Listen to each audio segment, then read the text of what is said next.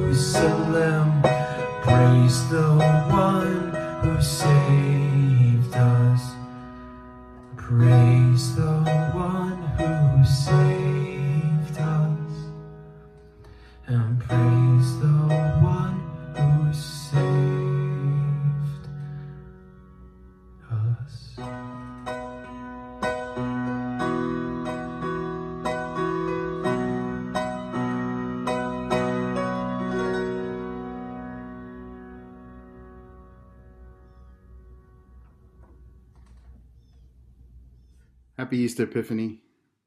Uh, today's call to worship is from uh, Psalm 16, and it reads Preserve me, O God, for in you I take refuge. I say to the Lord, You are my Lord. I have no good apart from you.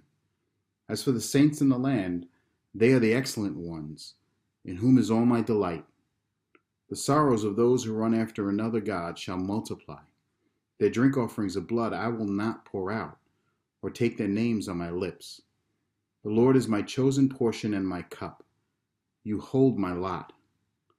The lines have fallen for me in pleasant places. Indeed, I have a beautiful inheritance. I bless the Lord who gives me counsel. In the night also my heart instructs me. I have set the Lord always before me. Because he is at my right hand, I shall not be shaken. Therefore my heart is glad and my whole being rejoices. My flesh also dwells secure.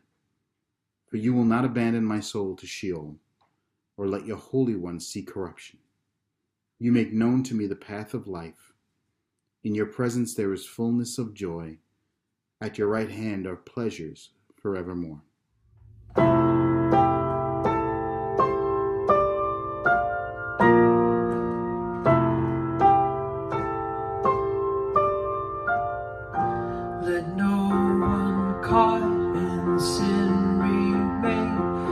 inside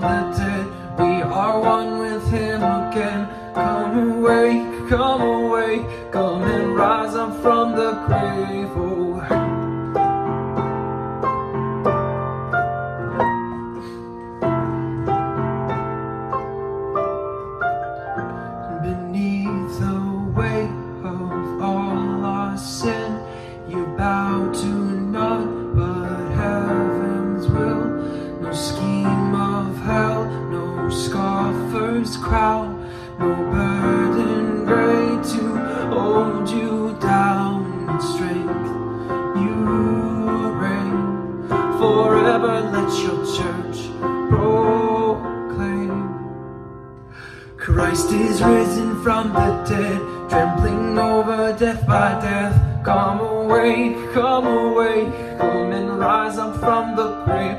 Christ is risen from the dead, we are one with him again. Come away, come away, come and rise up from the grave. Oh,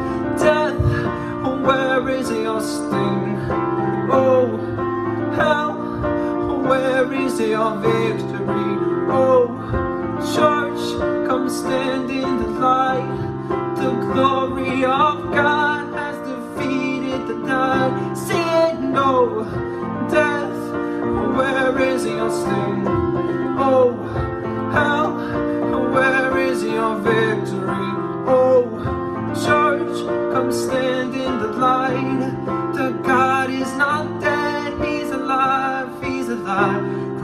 is risen from the dead, trampling over death by death. Come away, come away, come and rise up from the grave. Christ is risen from the dead. We are one with Him again. Come away, come away, come and rise up from the grave. Christ is risen from the dead. We are one with Him again.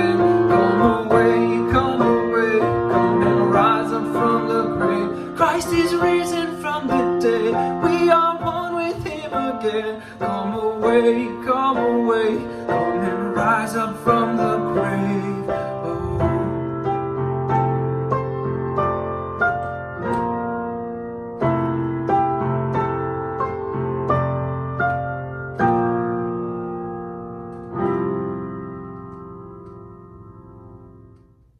Happy Easter, everyone. Today's scripture reading comes from the book of Colossians, chapter 3, verses 1 through 4. If then you have been raised with Christ, seek the things that are above, where Christ is, seated at the right hand of God. Set your minds on things that are above, not on things that are on earth. For you have died, and your life is hidden with Christ in God. When Christ, who is your life, appears, then you also will appear with him in glory. This is the word of God. Precious blood has left me forgiven,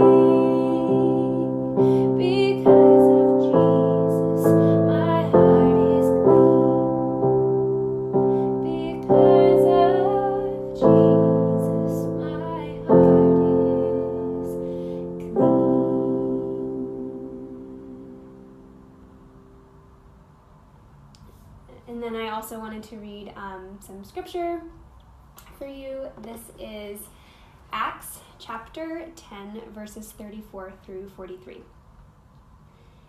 Then Peter began to speak.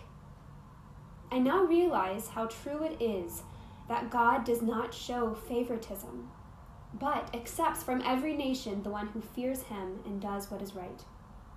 You know the message God sent to the people of Israel, announcing the good news of peace through Jesus Christ, who is Lord of all. You know what has happened throughout the province of Judea, beginning in Galilee after the baptism that John preached, how God anointed Jesus of Nazareth with the Holy Spirit and power, and how he went around doing good and healing all who were under the power of the devil because God was with him. We are witnesses of everything he did in the country of the Jews and in Jerusalem. They killed him by hanging him on a cross. But God raised him from the dead on the third day and caused him to be seen. He was not seen by all the people, but by witnesses whom God had already chosen, by us who ate and drank with him after he rose from the dead. He commanded us to preach to the people and to testify that he is the one whom God appointed as judge of the living and the dead. All the prophets testify about him that everyone who believes in him receives forgiveness of sins through his name. This is the word of the Lord. Happy Easter.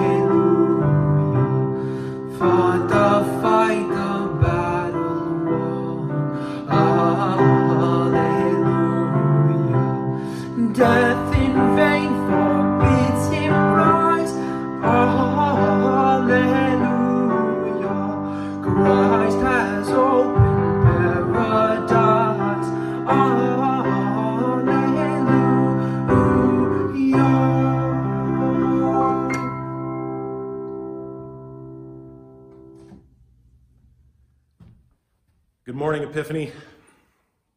He is risen. He is risen indeed. Our text for this morning's Easter message comes from Matthew chapter 28, the first 10 verses. It reads like this Now, after the Sabbath, toward the dawn of the first day of the week, Mary Magdalene and the other Mary went to see the tomb. And behold, there was a great earthquake, for an angel of the Lord descended from heaven and came and rolled back the stone and sat on it. His appearance was like lightning, and his clothing white as snow. And for fear of him, the guards trembled and became like dead men. But the angel said to the women, Do not be afraid, for I know that you seek Jesus who was crucified. He is not here, for he has risen, as he said. Come see the place where he lay. Then go quickly and tell his disciples that he is risen from the dead, and behold, he is going before you to Galilee. There you will see him. See, I have told you. So they departed quickly from the tomb with fear and great joy and ran to tell his disciples. And behold, Jesus met them and said, Greetings. And they came up and took hold of his feet and worshiped him. Then Jesus said to them, Do not be afraid. Go and tell my brothers and go to Galilee, and there they will see me. End of reading. So, how are you doing? How you holding up? That is the questions that I have been asking people over and over and over again the last few weeks. The responses have varied. I mean, you know, there are some positive responses to that question, like our, our friend Isaiah, you know, working at Target stocking shelves, responded to that question the first time I asked him, I'm doing great, man. I, I'm feeding the city right now by keeping food on the shelves. And so he had taken quite an optimistic tone and truly felt that way. I also heard, uh, you know, hey, listen, I got to say, it's not too bad to be able to catch up on shows that I've always wanted to watch I mean, yeah, it's a little boring, but uh, I can't complain. I'm okay being holed up in my apartment. But then there, there are the other responses that I have frequently heard too. I'm stressed out. I'm pretty anxious. I'm stir crazy. I'm bored. I just can't wait for this thing to be over. I feel that too. Many of our nurse friends report a certain level of fear and trepidation as they struggle to get a hold on the patients that they serve in their various hospitals, oftentimes without all the protective gear they need. It's understandable that there would be fear. As I read through our gospel text for this Easter Sunday, it occurred to me that probably the disciples on that first Sunday morning were feeling many of the same emotions that we might be feeling now. On the one hand, they were grieving. I mean, they had just seen the man that they thought, at least, was their Messiah killed in the most excruciating way, crucified. They'd seen him tortured. They probably felt uh, guilty because they had abandoned him. They probably were afraid of being rooted out as well by the religious leaders and the governing authorities.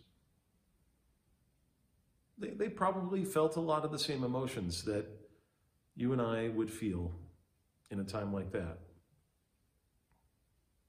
You got to wonder were they asking themselves, have we just wasted the last three years of our life being with this man? Was, was he, were the miracles somehow uh, a form of magic that we just couldn't figure out? I mean, I thought what I saw was true, but he's dead.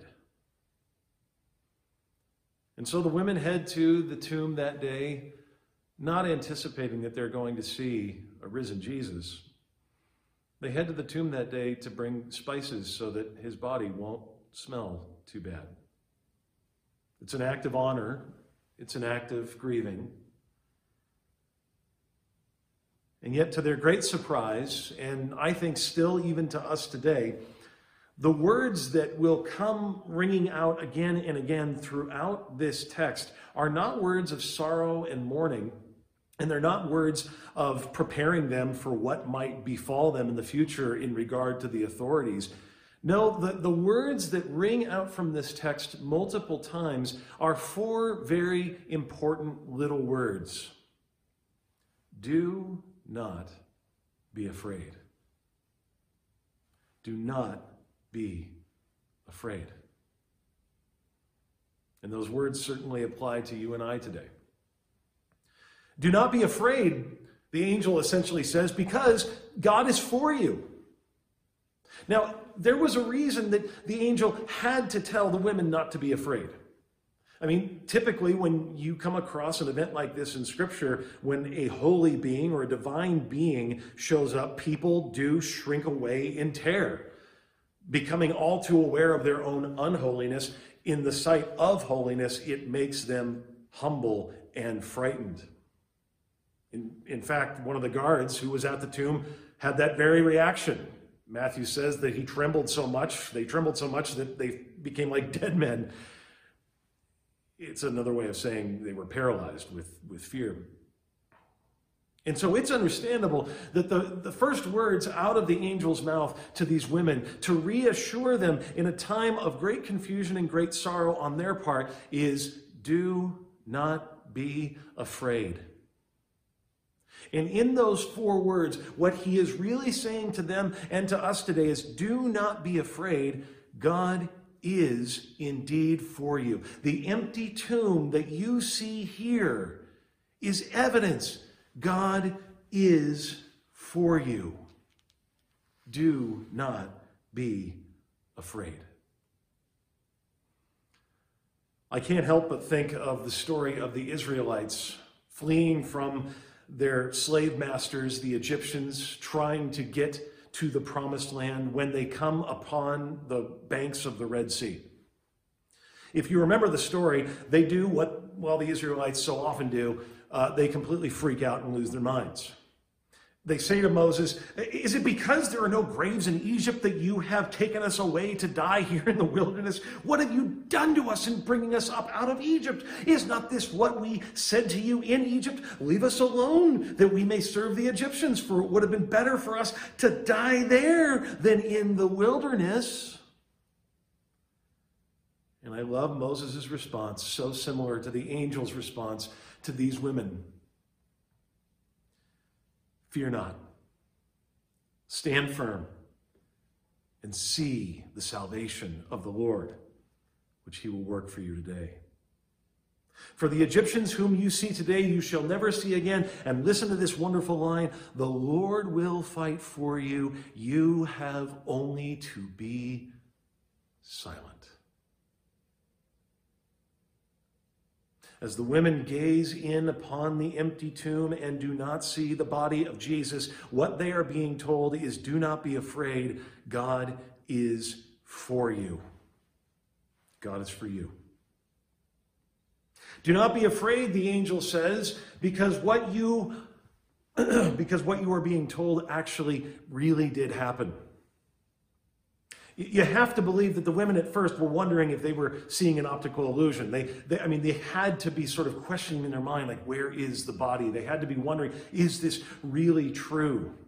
It's the reason that the angel says, No, go ahead, look in. I want you to know the, the tomb really is empty. Jesus really isn't there. He really is alive.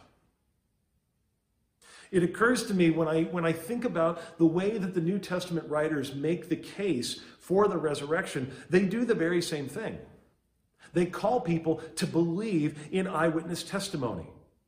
They don't call people to believe in Christianity out of some sort of wish fulfillment that, you know, maybe they can avoid the problems of life. No, no, no. They call people to, to believe in Christianity because it's actually based on reliable historical evidence.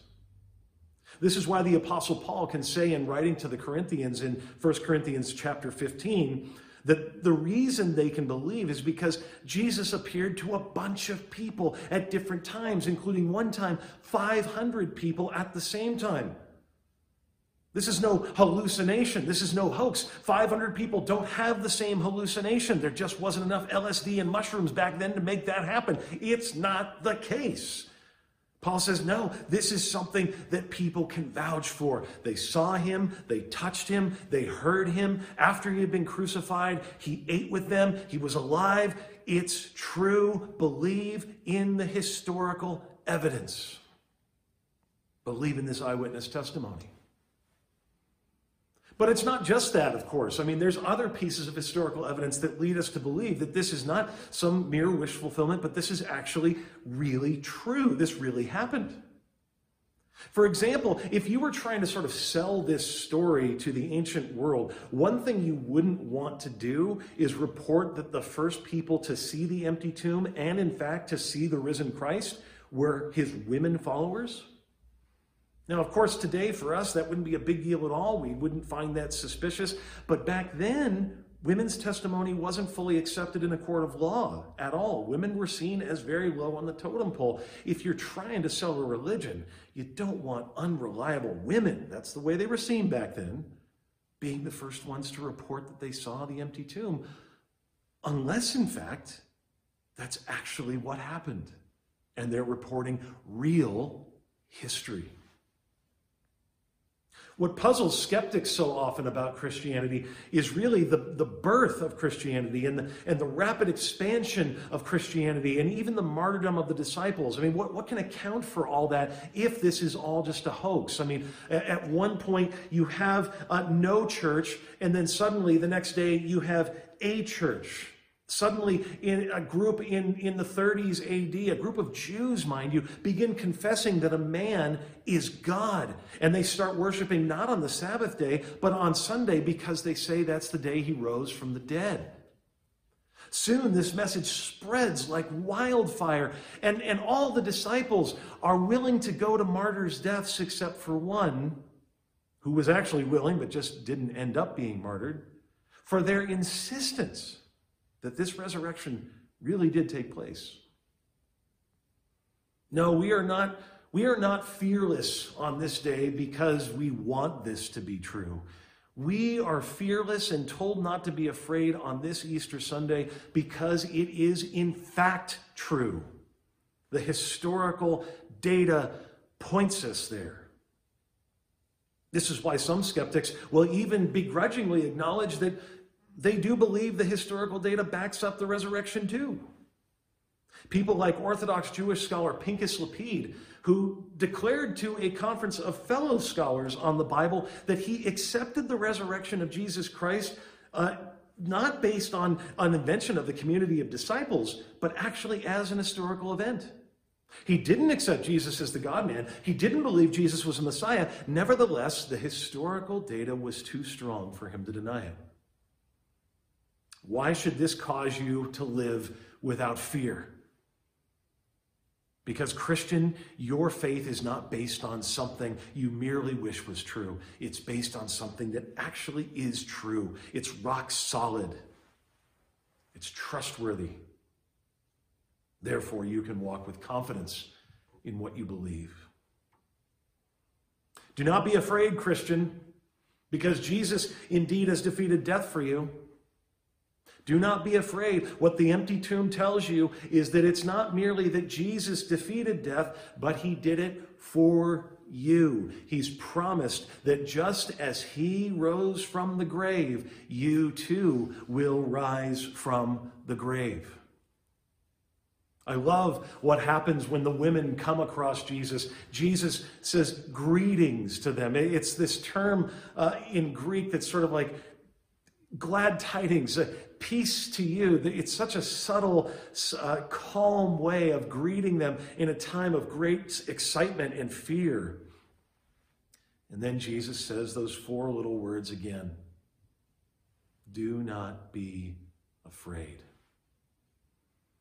Behind those words is a declaration you do not have to fear even death now. That's why the Apostle Paul can say to the Corinthian church in mockery, Oh, death, where is your sting? Where is your victory? It's why he can declare to Christians that death is merely sleep now. It's just, it's a nap for a brief moment until we reach glory.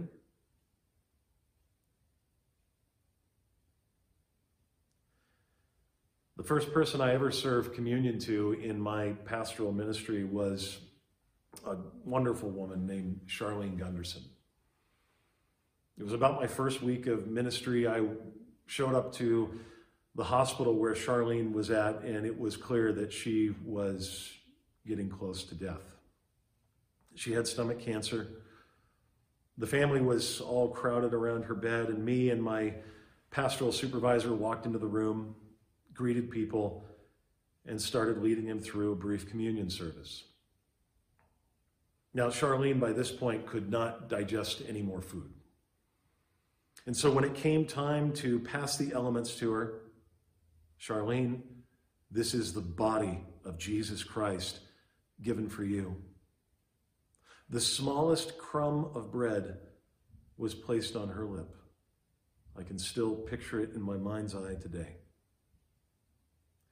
Charlene, this is the blood of Christ shed for the forgiveness of your sins. The smallest drop of grape juice being placed on her lip.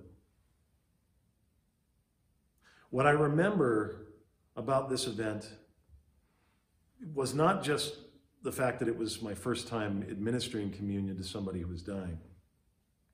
But it was actually Charlene's beautiful, death defying words in the midst of receiving this great gift from God. As the body was placed on her lips, as the blood was placed on her lips, she was saying in barely audible whispered tones over and over again, Thank you, Jesus. Thank you, Jesus. Thank you, Jesus. Yes, because Charlene knew that she served a risen Lord and that the tomb is still empty today. She was able to defy death in her last moments with praise.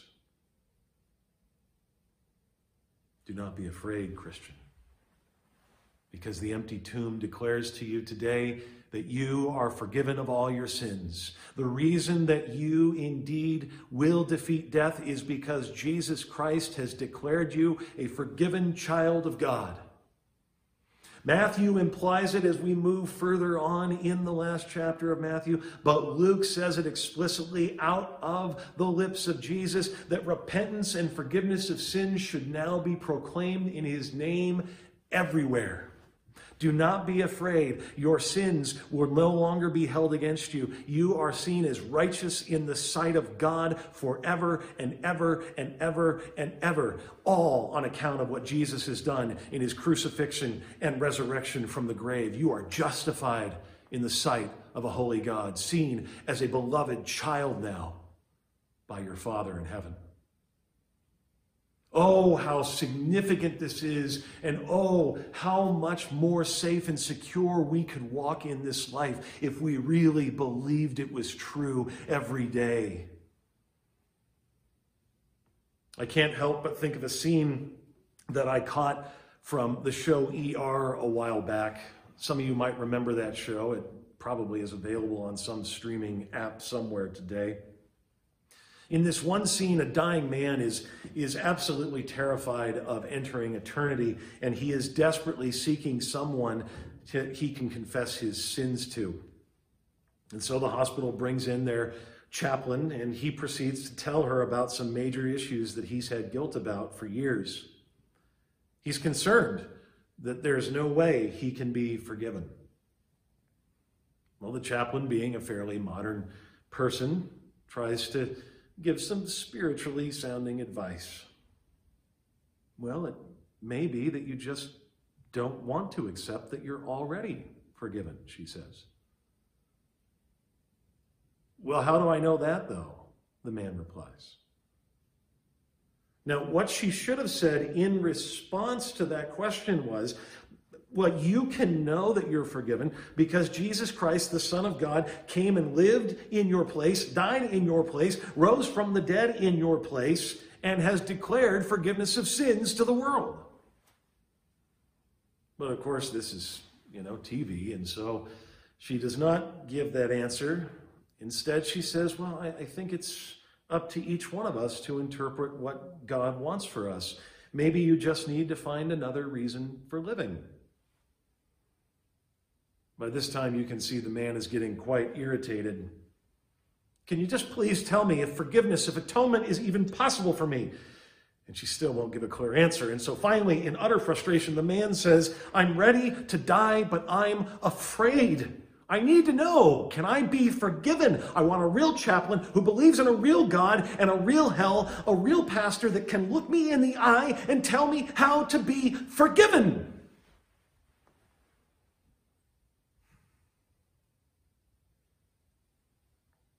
Let me be that chaplain today to you, Christian.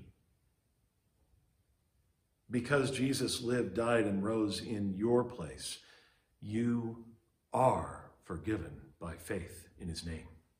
Period. You are forgiven.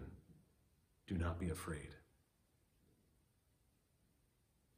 And lastly, on this Easter Sunday, remember do not be afraid. As Matthew reports to us at the very end of the chapter, uh, do not be afraid because your Savior is with you always to the very end of the age. Yes, Christian, you don't have to be afraid through virus or sheltering in place and all the issues that we may face in this life because He is with you even now. He's with you through it all. And He won't leave. It's a promise. And He won't forsake you. It's a promise. Therefore, we can celebrate this Easter, even if it's not the way we wish it might be, gathered together, greeting each other with the phrase, He is risen. Nevertheless, we can celebrate this Easter with great joy because we know that no matter where we are, He is still with us now. He is alive and He is present now. Rejoice, church. I say again, rejoice. Your Savior is alive and He is here in your midst. Do not be afraid. Christ is risen. Alleluia and alleluia. Amen.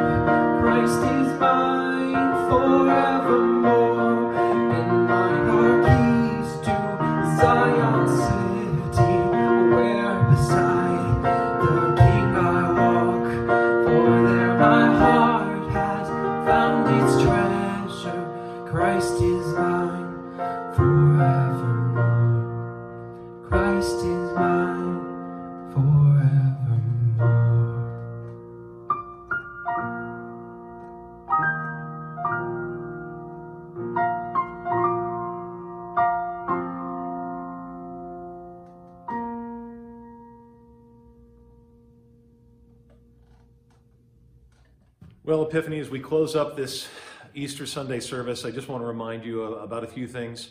First of all, we're doing everything we can to try and stay connected during this time of uh, sheltering in place, and so we're gathering on Zoom uh, Monday evenings at 7 o'clock uh, for a time of fellowship and prayer, and then Wednesday evenings at 7 o'clock for Bible study and prayer. And I'd invite you to join us uh, either way for that. You'll get a link a couple times a week that you can just click and, uh, and come right into. It's real easy, and hope you can join us for that stay connected. Also, want to, want to remind you uh, that there's, if you'd like to give to the Ministry of Epiphany, we can certainly use all the help we can get.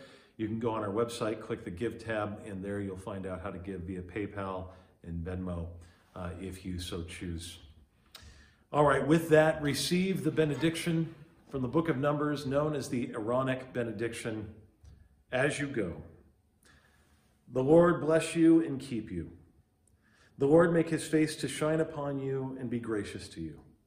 The Lord lift up his countenance upon you and give you his peace. Amen. Your perfect law exposes me, and I feel my sin in desperate need. My